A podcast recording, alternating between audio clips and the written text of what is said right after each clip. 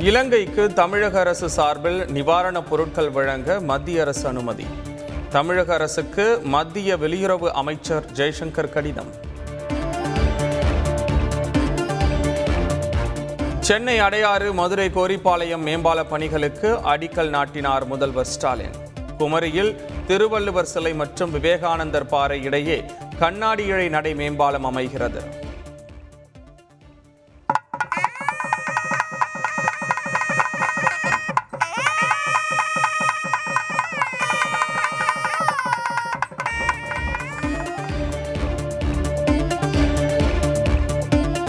சென்னை மாமல்லபுரம் கிழக்கு கடற்கரை சாலை இனி முத்தமிழறிஞர் கலைஞர் சாலை என அழைக்கப்படும். நெடுஞ்சாலைத்துறை விழாவில் முதலமைச்சர் ஸ்டாலின் அறிவிப்பு. நோர்டிக் உச்சி மாநாட்டில் பங்கேற்பதற்காக பிரதமர் மோடி வெளிநாடு பயணம். ஜெர்மன் டென்மார்க் பிரான்ஸ் நாடுகளில் சுற்றுப்பயணம் மேற்கொள்கிறார்.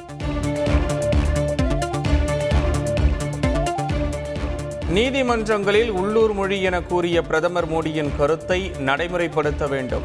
அமைச்சர் துரைமுருகன் வலியுறுத்தல்.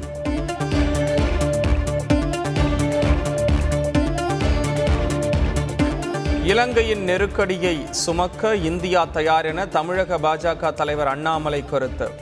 இலங்கையில் நடந்த உழைப்பாளர் தின கூட்டத்தில் பங்கேற்று பேச்சு.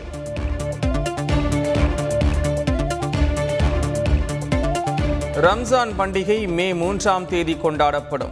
அரசு தலைமை காஜி சலாவுதீன் முகமது அயூப் அறிவிப்பு. வெப்பத்தால் ஏற்படும் பாதிப்புகளை தடுக்க நடவடிக்கை எடுக்க வேண்டும். மாநில அரசுகளுக்கு மத்திய சுகாதாரத்துறை அறிவுறுத்தல். தமிழகத்தில் அடுத்த இரண்டு நாட்களுக்கு வெப்பநிலை மூன்று டிகிரி செல்சியஸ் வரை அதிகரிக்கும். சென்னை வானிலை ஆய்வு மையம் தகவல். தமிழகம் முழுவதும் பரவலாக மழை. ஓசூரில் பலத்த காற்றுடன் ஆலங்கட்டி மழை.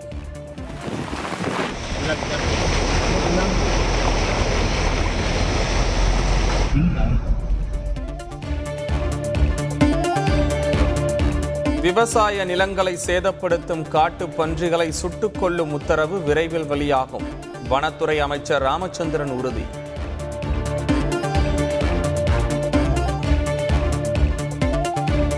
திண்டுக்கல் கன்னிவாடி பகுதியில் காட்டு யானைகளை விரட்டும் பணி நாளை துவங்கும். தும்கி யானைகளுடன் பயிற்சி பெற்ற ஐம்பது வன ஊழியர்கள் தயார்.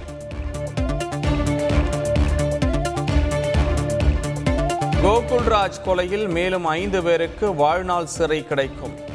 மேல்முறையீடு வழக்கில் வாதம் முன்வைக்கப்படும் என வழக்கறிஞர் நம்பிக்கை.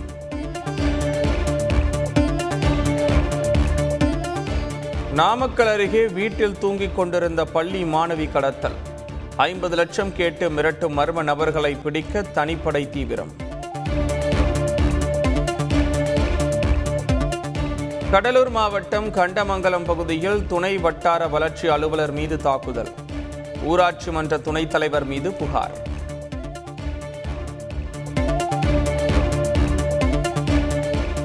இந்திய சீன எல்லையில் எந்த இடத்தையும் ராணுவம் விட்டுக் கொடுக்காது. தலைமை தளபதி மனோஜ் பாண்டே உறுதி.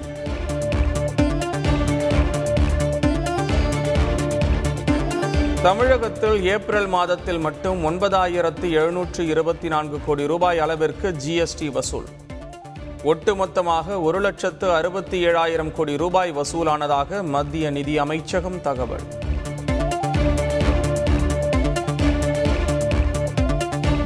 நாட்டின் மருந்து ஏற்றுமதி கடந்த எட்டு ஆண்டுகளில் நூற்றி மூன்று சதவீதம் அதிகரித்துள்ளது. மத்திய அமைச்சர் பியூஷ் கோயல் தகவல்.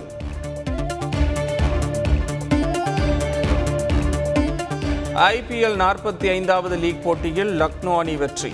ஆறு ரன்கள் வித்தியாசத்தில் டெல்லி அணியை வீழ்த்தியது.